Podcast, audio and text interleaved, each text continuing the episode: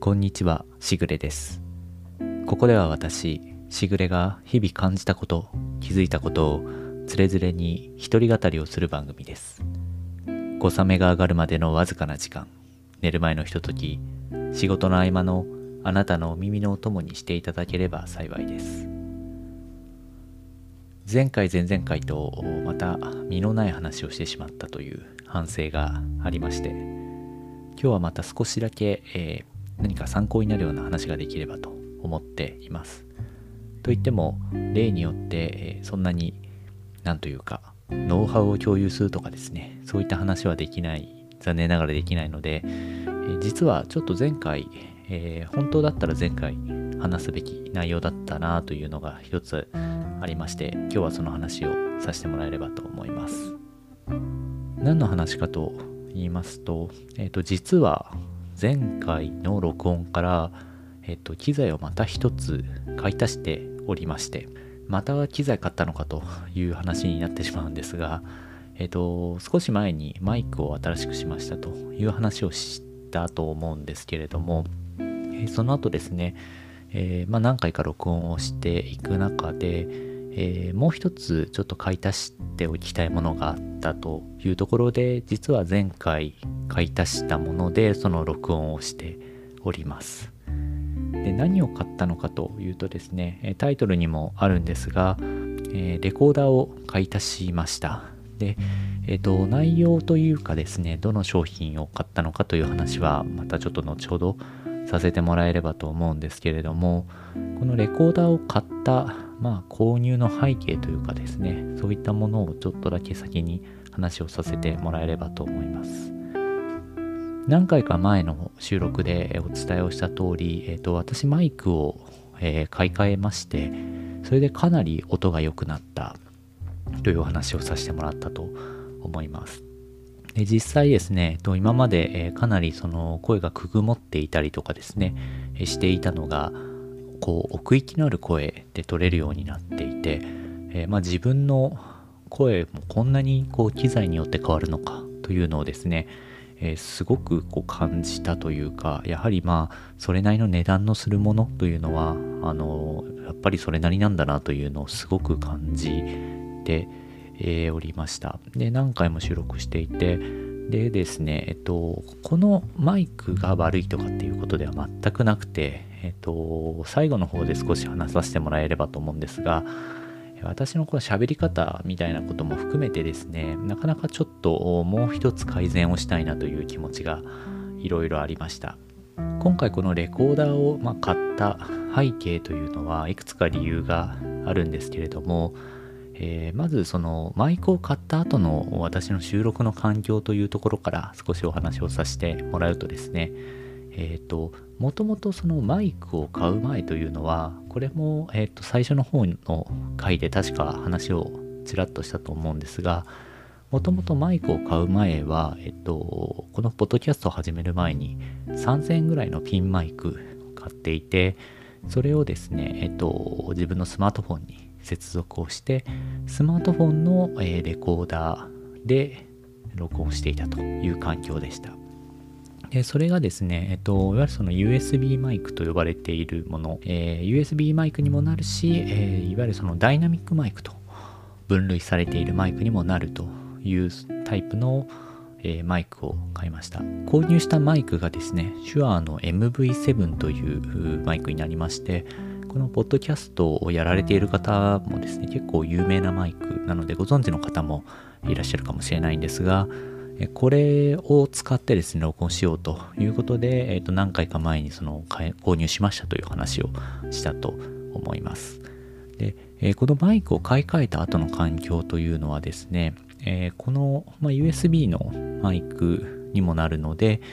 これをですね実際家のパソコンに直接挿して、えーこのマイクで、え話しながらですね、えーパソコンの編集ソフト上に録音機能があるので、えそこで録音をしてそれを最後少しこう加工してですね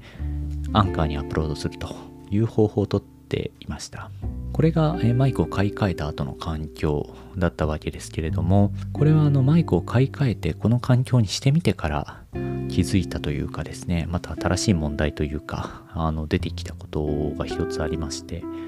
パソコンに、えーと、接続して録音してるとですね、どうもあのホワイトノイズと言われるあの後ろでこうサーッというような砂嵐のような音のことですけれども、あの音が結構乗るようになってしまったなというのが感じていました。このホワイトノイズの原因というのはいろいろあるらしくて、えっと、もちろんこの音楽やられている方とか、ポッドキャストやられてる方には、まあ、周知のことというか、今更感のある話ではあるんですけれども、えー、そのいわゆるその部屋の環境音と呼ばれているようなものパソコンの音であったり、えー、エアコンの音であったりあとは私のこの着ている服の、まあ、かすれた音であったり、えー、自分自身の声が壁に反響した反響音であったりそういったものがもろもろ、まあ、あの跳ね返ってきて、えー、入ってくるみたいなことですね。えーと、その中の一つにホワイトノイズというのがありまして、えーと主にはこう電子機器であったり先ほど言ったようなパソコンとかエアコンとかそういったものが原因で入ってくる音のようです。とスマホを使っていた時は実際にはそんなにあの気になるようなホワイトノイズっていうのは載っていなくてでそれをスマホで録音した音を録音する前、えー、アップロードする前にですね編集ソフトでノイズを一部除去したりという加工をしていたので実際にはすごく不愉快なほどのノイズは載っていなかったんですけれどもパソコンに変えて、え私が使ってるパソコンがですね、とノートパソコンではなくて、あのデスクトップのパソコンに USB で接続するような形で録音しているので、おそらくなんですが、このデスクトップにの内部にファンが、えー、冷却用のファンが搭載されているので、そのあたりの音を拾ってしまってるんではないかなというふうに、想像しました。で、実際ですね、えっと、もちろんこの音が鳴った状態でも、えー、ソフトの方でそういったノイズの処理というのをかけれるので、えっと、かなりまあ綺麗にはなっている。かつこのマイク自体の音質がとても良い声。で、えっと、まあ奥行きがある声で取れるようになったので、ものすごい不快かと言われると、えー、そこまでではなかったんですけれどもやはりそのもともと鳴ってなかった環境からのこうノイズが乗るようになってしまうと、まあ、すごく気になってしまうというのが一つありましてこれがまあ課題感がすごくあったというところですね。ともう一つ理由がありましてこの、まあ、マイクに変えたことによってピンマイクの時よりも、まあ、はるかにですね、えっと、大きな音で声を集音してくれるようになったんですけれども、えー、実際にはですね、まだまだちょっと声が足りてないかなというのがありました。これもですね、音楽やられてる方とか、ポッドキャストやられてる方には、あの、今更感のある話なんですが、そして私もですね、全然詳しくないので、あの、付け焼き場で調べた知識で今から話すんですけれども、いわゆるこのマイクの入力、えっ、ー、と、入力原因と言われているようなものですね。えー、この辺りの数値がですね、やはりまだまだ足りないということがありまして。でこの、まあ、原因が小さいとですね、えー、まあ、単純にこの音量が小さくなってしまうので自分でですねアップロードしたものを必ず、えー、アンカーでアップロードした後に、えー、自分でも確認をするようにしたりしていてそれはあの部屋の中で聞いてみたりですねあとは外に散歩に行く時に、えーとイヤホンで聞いてみたりっていうことで、うるさいところでどれぐらい聞こえるかっていうのを、まあ、毎回試しているんですけれども、確かに、あの、ピンマイクを使っている時よりは、かなり聞きやすい音になったと思っているんですが、いかんせんまだまだ駅前とかですね、あとは電車の中に乗ってる時に聞いてたりすると、かなり聞き取りづらいなという時があって、これはその、まあ、入力の原因がまだまだ足りてないなというのがもう一つあるんですがもう一つには私の喋り方自体がちょっとこうもごもごしてる喋り方をしてるというのはかなり大きな原因なのかなと思っているのでこれ自体はマイクのせいということではなくて半分以上は多分私の喋り方の問題なんだろうなと思っていて。でただですねえっ、ー、と、まあ、なかなかこの集合住宅、まあ、私はマンションに住んでるんですがこのマンションの一室でですね、えー、まあ、毎週毎週録音するということになるともちろんその防音の効いた部屋で、えっ、ー、と録音ができれば一番いいんですがなかなか現実にはそううまくはいかないというものでしてそういうこともあってですね、えー、まあ、なんとかこう小さな声でというとあれなんですがあまり大きくない声でもしっかり聞き取れる声で、え、最終的にそういった音源にできればなという思いもあってですね、え、道具の方で少しでもいい音になれればというのがあってそれを狙って今回このレコーダーを購入したというような背景があります。でえっ、ー、と何を買ったのかというとですね、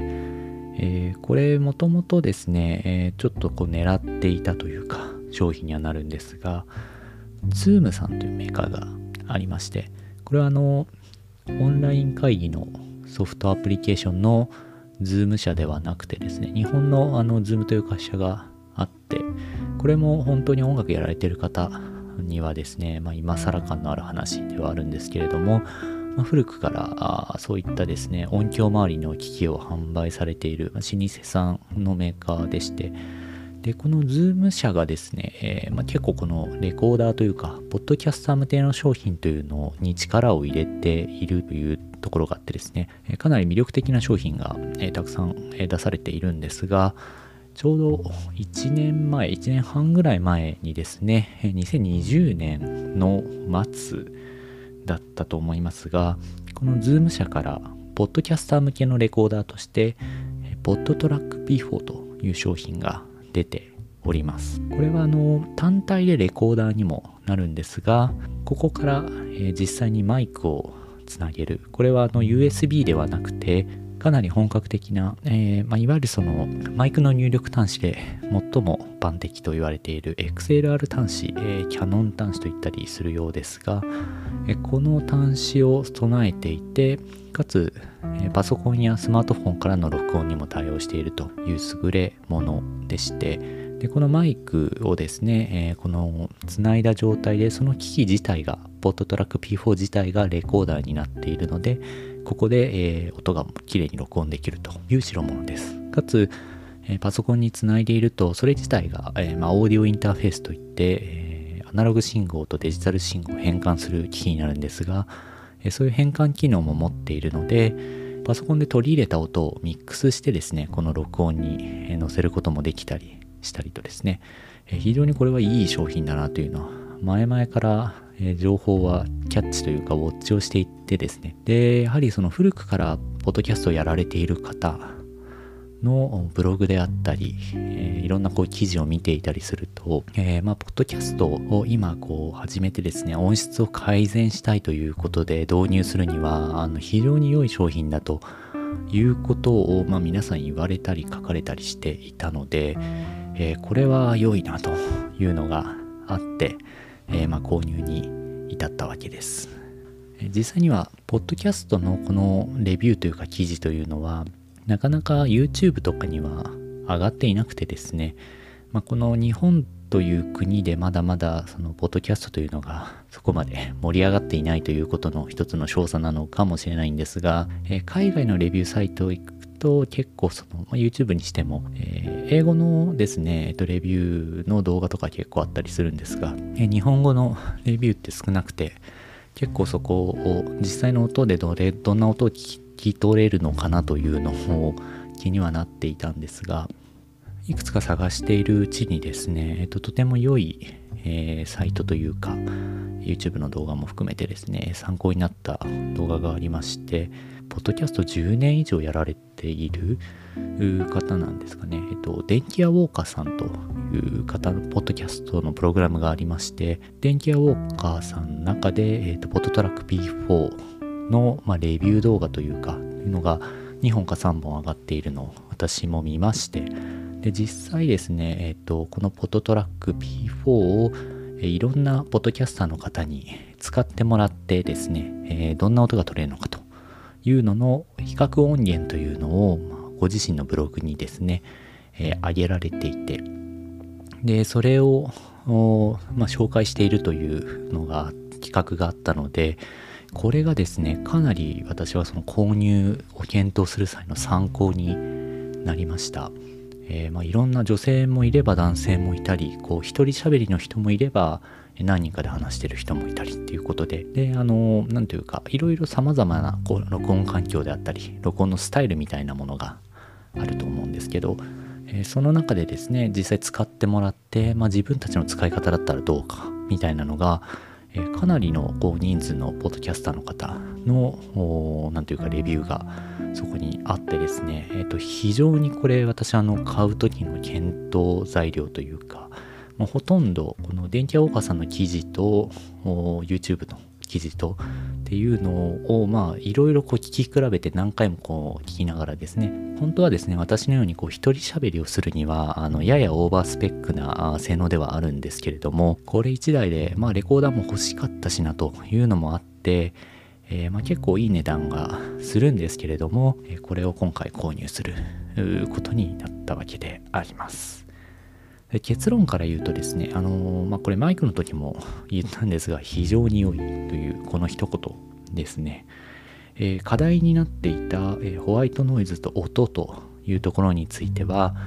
まずホワイトノイズですね。これについては、あのやっぱりレコーダーそのもの、あのパソコンを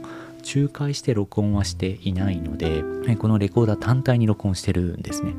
なので、ほんとびっくりするぐらい、えー、ホワイトノイズがなくなりました。で音も綺麗に取れています。そして、えっと、このマイク自体が XLR のそのマイクの端子に対応しているので、今回このレコーダーの購入と同時にですね、XLR のケーブルも買いまして、それをつなぎまして、えー、さらにその入力の原因をこのレコーダー自体にこの音量を上げるということができるので、それでですね、えー、とかなり音量を稼ぐことができていて、実際に多分2回とか3回前の収録と比べていただくと、えー、音がかなり、えー、まあ、大きく取れているんじゃないかなと思っています。もちろんこの後ですね、えっと、ノイズの除去であったりというのはこの録音の後に、えっと、もともとホワイトノイズ乗りにくい音にはすでになってるんですがここからさらにホワイトノイズを除去するので最終的にはとても良い音で仕上がっているんじゃないかと思います。まだあの、いかんせん前回から使い出しているので、なかなかちょっとこう設定とかですね、どこが自分のこのベストな設定になっているのかというのが、え今試行錯誤をしているところではあるんですけれども、まあ、ちょっといろいろやりながらですね、えっと、この色自分にとって一番いい設定というのを見つけていければなと思っています。でもう一つ、えー、音というところ、これもちょっと話したんですが、このレコーダー自体に原因を上げるつまみがあるので、そしてこれがですね、かなり、えー、まあ、高音まで上げることができるということで、えー、今ですね、えっと、メモリーが0から10までその音量を上げるメモリがありまして、10がまあマックスまで引き上がるんですけれども、これあの電気屋ウォーカーさんの YouTube の動画でも言われていた通りですね、えっと、10まで引き上げなくても、えっと、大概のマイクについては、もう十分余裕を持って、もうちょっと抑え気味でも十分に音量取れますよというようなことを言われていてで今までなかなかいろいろやってみても音量って上がらなかったので本当かなと思いながらやっていたんですが、えー、確かに今あの自分のマイクのその原因のつまみは、えー、と10のうち7ぐらい、えー、と6からやや7より、まあ、ほぼ7ですね。7ぐらいのところにメモリ合わせていて、まあ、十分取れている感じがしているのでむしろこの10まで引き上げてしまうと音割れというかかなりピーキーな音になってしまう感じがあるので7でまだ3つぐらい余裕があるというのはなんかすごく良いなと思っています。なのでこの音というところについても、えー、十分稼げているなというのをこれが結構その音が小さかったというのはかなり課題感があったのですごく満足しているというかびっくりしているですね。こう機材をこんな変えるとそのマイクを変えた時もそうだったんですが機材を変えただけでこんなに変わるもんかというのが、まあ、正直な感想です。はい。ということでですね、えっと、まあ、もう本当に満足という感じで、まあ、これからですね、この設定のところについては、まあ、ベースなところを見つけていければなと思っているんですが、もちろん課題もまだまだ残っていまして、これはもうこの機械のせいということではなくてですね、単純に私の喋り方の課題という話になってくるんですけれども、なかなかですね、えっと、このポッドキャスト始めた時に、えー、なかなかいろいろ課題がありますねという話をちょっとしたかなと思うんですけれども、以前その課題は続いておりまして、そしてこれからも続くと思うんですが、このレコーダーを買ったという話のついでにですね、今のその、まあ、課題というか、話してる時の課題感みたいなものをちょっと自分が整理するという意味で喋らせてもらうとですね、いくつか理由が、まあ、りまして大きく分けるとですね、えっと、2つあります。えっとこれ1つ目はですねリップノイズや呼吸の音というのが、えっと、どうしても取れないというところです。このリップノイズというのはあの口をこう動かした時のあの何ていうかくちゃくちゃするような音というかですね。えこれが私非常に多いなと自分でも感じていてこれですねあの喋り方の問題録音の前に結構喉が渇くようなものを飲んでいたりとかすると口の中の水分が足りてないとこうくちゃくちゃした音が鳴ってしまうというのがあってこれあの最初は全然気になってなかったんですけどあのなんかすごい自分の声を気にしだすとですねめちゃくちゃ乗ってるなというこのリップノイズがですね乗ってるなというのがあってでそれ気になりだすとやっぱり不快感すごいなってていうまあ自分の声だからより不快に感じてるというのはあると思うんですけどなのでですねえっとそう考えて他の人の、まあ、もう老舗のポッドキャスターの方とか他の人のですねポッドキャストを聞いてるとやっぱりこう聞けるポッドキャスト、ね、これいいなと思って聞いてる人のポッドキャストってある程度こう音量も綺麗なもの取れてるっていうのもありますし、えー、やっぱこの何というかですね口のこのくちゃくちゃした音みたいなのがゼロではないにしてもかなり少ないなあというのを感じていて何気なくこう意識しないところでそのまま普通に聞けるっていうのってそういうのあるんだなっていうのを改めて、えー、感じました。で一方ですね私の方はあのそういったものが今盛大に載っているのでここをなんとかしたいというのが、まあ、課題感ですね。なんかいろいろ調べてたら収録の前にリンゴジュースを飲んでリップクリームを塗ると良いというのがありまして、まあ、声優のの仕事をやられてる方とかがですね、えっと、そういうことをやるらしいということで果汁100%のリンゴジュースはそのリンゴの成分が、えっと、その口の粘つきというかそういったものを軽減させる効果があるので良いと。いうことがあったのでえこの収録の前に私、あの、リンゴジュース、果汁100%のリンゴジュースを買ってきまして、えっと、2杯ほど飲んで今、録音をしております。え、リップノイズがどうなっているかは、ちょっとこの後編集してみて、え、ちょっとやってみるんですが、えっ、と、モニタリングしている今のこの状況を見るとですね、そんなに減ってないんじゃないかなというのが、えっ、と、実感ではあります。で、えっと、リップクリームを塗ってみまして、確かにこの唇の上下の、えっと、くっつきというのが、まあ、油を塗っているので、なくなってはないですが、かなり軽減されている感じはしています。まあ、どれぐらい軽減されているかわからないですけど、ちょっとしばらくこのリンゴジュース飲みながらリップクリーム塗るという作戦でやってみようかなと思います。他のノイズですね、えっと、リップノイズ以外にももう一つ気になっているのは呼吸の音がすごい気になっていてこれ多分私の喋り方が悪いの一言に尽きるんですが息を吸う息を吐くというこの声もそうなんですけどえっ、ー、と多分私の呼吸の仕方が悪くてすごい鼻を吸う時の音っていうのがものすごく乗ってきてる感じがするんですよね。で私慢性鼻炎でして結構鼻が詰まりやすいんですけれどもそれもあってなのかはちょっとわからないんですがやっぱりこの鼻です。ふっというふうにというこう吸う音ですね。これがすごく乗っかってきているような気がして。で編集の時もちょっとその不用意なものは結構消すようにしてるんですがなかなかキリがないのである程度は残ってしまってるというのが実際なんですけれども。これもちょっと喋り方を工夫すればですねこれがちょっと減ってくるのかというのはいろいろ試行錯誤しているんですがちょっといい方法があれば意識するポイントとかですね。そういったものがあれば、ちょっとぜひご教示をどなたかいただきたい次第であります。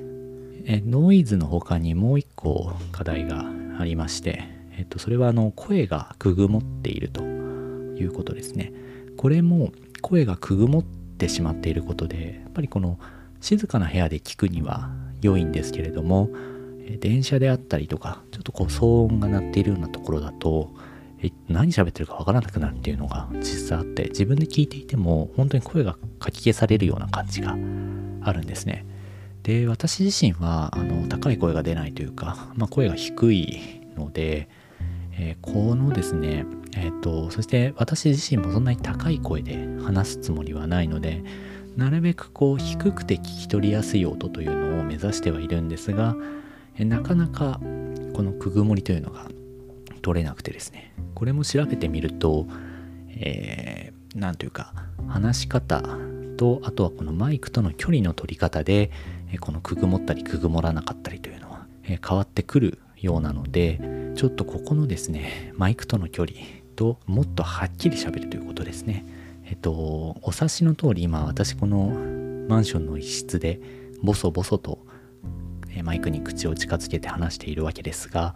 ここのベストな距離とですねもうちょっとこうハキハキと喋るというところをですね意識的にやっていきたいというかやっていかなければと思っています。今回というか今日の収録ではあまりうまくできている感じは全くないんですけれども、えー、まちょっとですねなかなかまあ、日々改善ということなのでこれからあのここの辺り聞きやすくなったよという方がもしいらっしゃればこれもご連絡をいただければ幸いでございます。はい、さて、えー、というところでですね今日はこのレコーダーを買い足しましたということと合わせてこの私の今の話し方の課題感というところの整理をさせてもらいました何かですね良い方法があれば随時教えていただきたいというところがあるのと逆にあの録音する部分については、えっと、結構もうマイクもレコーダーも買ったので、えっと、これでもしばらくはちょっと行くぞという気持ちでおりますあとは私の喋り方とか、そのあたりの個人のその工夫次第、道具じゃないところの部分でかなり音質良くなるんではないかというふうに思っているので、ちょっとこの同じ環境でしばらくいろんなやり方をやってみて、自分の声が良くなったか良くなってないかというのを常にちょっと見ながらですね、やっていければなと思います。はい。またちょっと次回のことはですね、えっと、話したい内容があるんですが、えっと、ここについては少し、えー、話がまとまったらまた、えー、改めてお話をさせていただければと思います。はい、えー、それでは本日はこの辺りにしようと思います。今回もありがとうございました。また次回お会いしましょう。しぐれでした。